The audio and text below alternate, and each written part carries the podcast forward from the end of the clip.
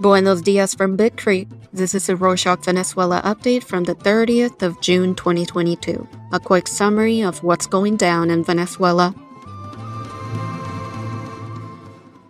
On Monday, the 27th, senior U.S. government officials arrived in Venezuela in the latest bid to bring home detained Americans and rebuild relations.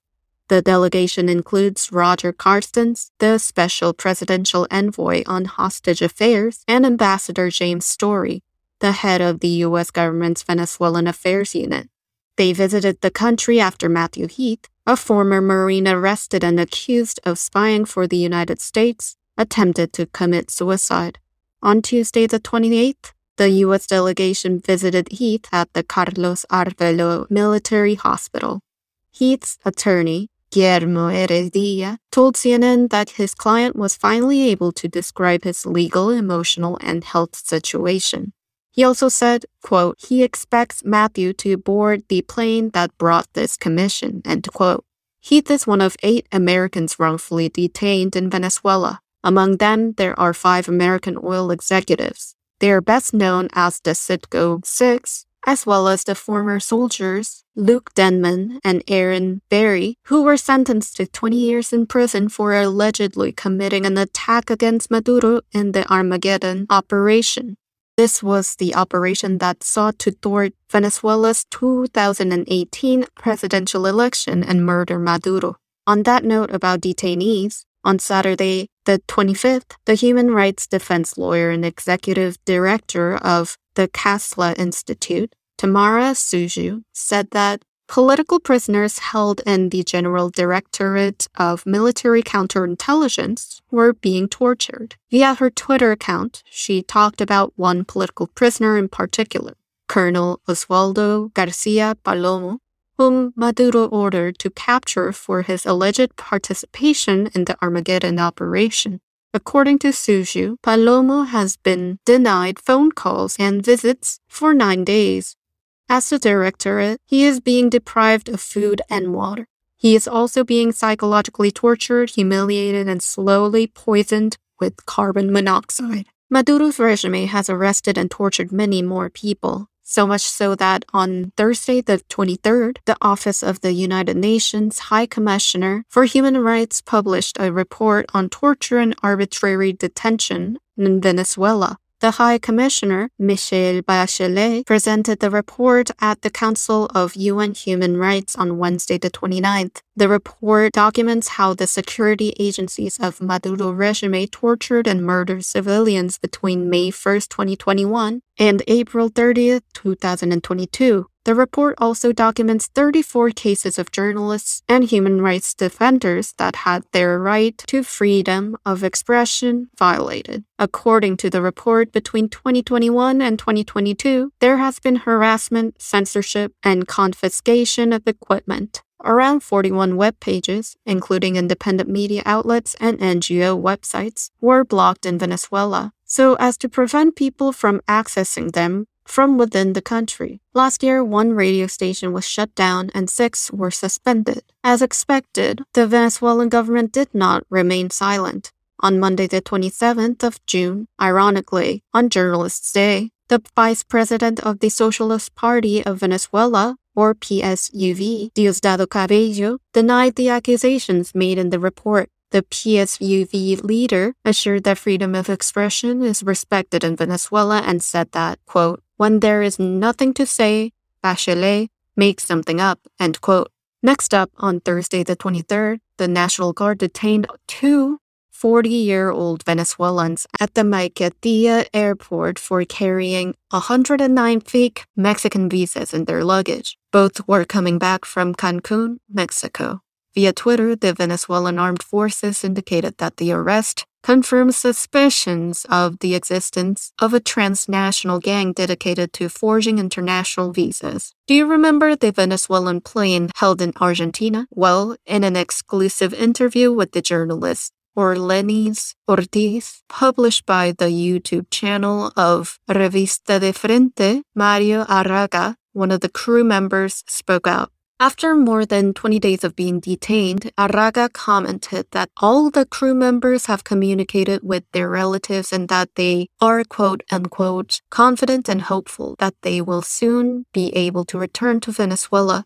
Let's remember that the plane had been retained for allegedly having ties with an Iranian terrorist organization. But Arraga did not talk about this. To check out the interview in Spanish, follow the link in our show notes. After the scandal on Saturday the 25th, Venezuela's national airline Conviasa informed its passengers that they would suspend flights to Argentina and Chile until until further notice. The airline said that they suspended the flights for quote unquote operational reasons. So far, they haven't said when the flights will be resumed. Moving on, the United States has not completely lifted the sanctions imposed on Venezuela. On Friday the 24th, the Undersecretary of the Department of State for the Southern Cone, Mark Wells, ratified the validity of the sanctions through a telephone conference. Wells stated that the policy towards Venezuela will not change and that they hope the sanctions' impact will lead to democratic presidential elections in 2024. Wells also said that the U.S. is going to oppose any autocratic country and that, quote, they will not have good relations with Nicaragua, Cuba, and Venezuela as long as their people cannot choose their leaders and enjoy human rights. End quote. The G7 countries, on the other hand, do want to lift the sanctions due to the surge in oil prices. On Monday, the 27th, the Organization of the world's seven largest so called advanced economies met in Germany, where the main topic of discussion was Russia's invasion in Ukraine. At the meeting, President of France, Emmanuel Macron, called on oil producing countries to increase their production exceptionally. He also asked them to conduct negotiations to allow the return of Iranian and Venezuelan oil back onto the market in order to alleviate Russia's energy supply squeeze that has spiked the prices. On a national broadcast on Monday, the 27th, Maduro said, quote, A new stage of peace relations, brotherhood, and cooperation with Colombia seems to be on the horizon. Maduro stated that he and Colombia's president, Gustavo Petro, promised to work for the union of both countries and bring about peace to their shared border. Remember that Venezuela had broken ties with Colombia in 2019 and that after Petro's victory, both countries have maintained communications to re-establish diplomatic relations. Luis Fernando Vuteff, the son-in-law of the opposition party leader and former Caracas mayor, Antonio Ledezma, was arrested in Switzerland. On Friday the 24th, the U.S. portal El Nuevo Herald reported that Vuteff could be extradited to the United States to face money laundering charges. Moving on, the former Tavista mayor pleads guilty to taking 3.8 million US dollars in bribes. The former mayor of the city, Jonathan Marin, turned himself to the U.S. justice after being requested to participate in a bribery scheme against Petróleos de Venezuela, better known as PDVSA.